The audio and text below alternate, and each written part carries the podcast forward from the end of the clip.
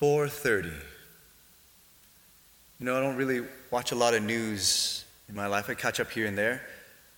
But in these last few days, I've been tuning in at 4:30 in the afternoon to listen to the medical updates and the political situation of our, of our province, of our country. And it's been interesting because I think maybe for yourself and maybe for myself, in a way, I've been clinging to these words, these words from Dr. Aaron Hinshaw, just to see what's going on in our province. Where else are we going to go to to find this information? To quote a phrase from Scripture and to adapt it, to whom shall we go, Dr. Aaron Hinshaw? You have the words of medical advice. And so, as we listen to these words, we listen to her words. We get an update from Jason Kenney about the economy and how it's in dire straits. We hear about the new cases that are happening in Alberta time and time again. And also, we hear about how people, many people, are losing their jobs. And we cannot help but think, feel distressed, feel a sense of anxiety, feel a sense of despair. And so now you've come not to 4:30 but you've come to 8:30 this morning. You've come here to listen to the word of God, the words of eternal life.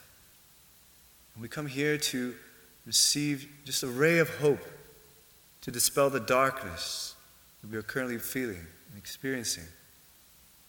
And indeed, when we hear our first reading today, go to the book of the prophet Isaiah, he gives us this word of hope. He says, I'm about to create new heavens and a new earth. God is speaking about this time of, of a new creation where death will no longer be an issue. What's really interesting with the book of the prophet Isaiah is that Isaiah is writing and speaking in a time when people were in disarray. The nation of Israel had just been decimated by war, and the political and spiritual situation of the people is in utter turmoil. It is not unlike our times, where we're in political, financial, and potentially even spiritual turmoil within ourselves.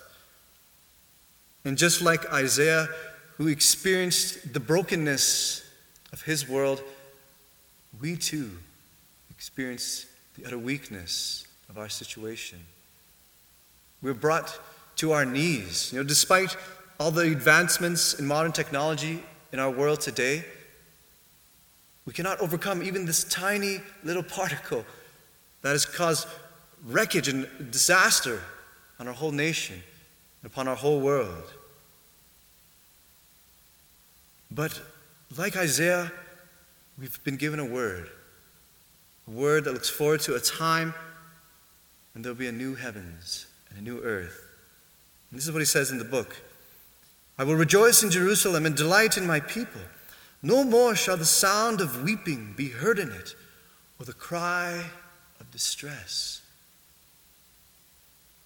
We look forward to a time when we can rejoice. And this new creation has begun in Jesus. In the gospel, we hear of this boy who, has a, who is at the point of death. And this royal official is asking for Jesus to heal him. And Jesus says the word, and then the royal official believes, and his son is healed. And so, in the same way, we are begging like that royal official. Our world feels like it's on the brink of death. And we're begging Jesus, please heal our world.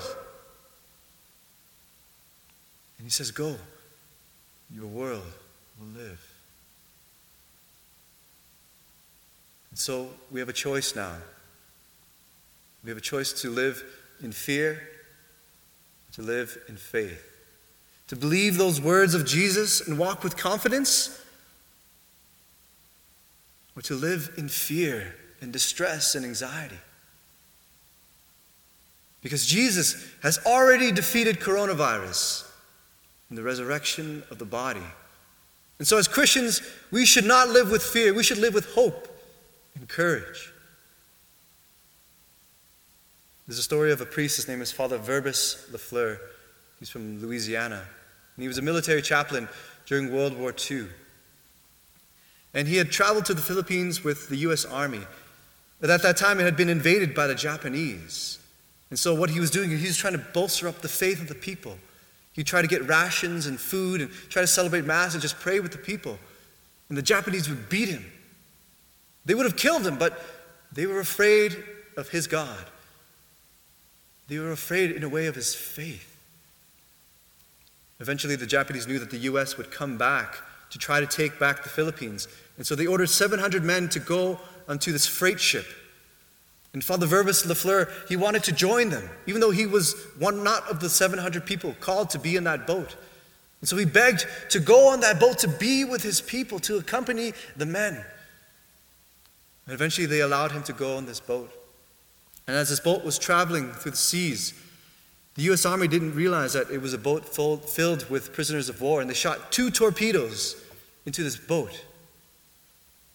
And so there's this disaster coming upon this boat. Imagine your boat has just been hit, and a torpedo has just hit your boat, and there's water everywhere. There's chaos. But what does Father Verbis Lafleur do? He calms the people. He says, Let us pray. And then they pray the Our Father. Think about that. Your ship is sinking, and, and he's there praying. He encourages the men.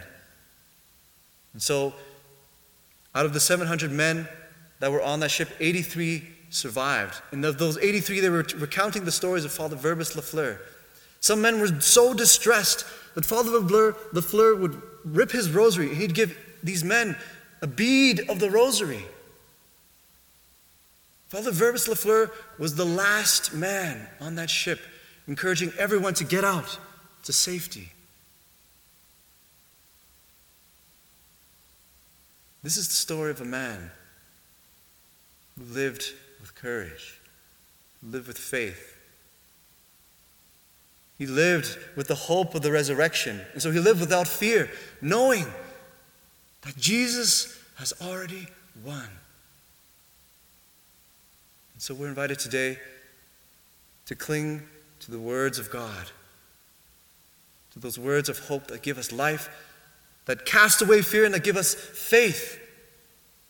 And He gives us the courage to walk each and every day in the midst of this darkness that we experience. Because we know the coronavirus has already been defeated in the resurrection of the body, to the victory of Jesus Christ. So let us cling to his words. For as St. Peter says, To whom shall we go, Lord? You have the words of eternal life.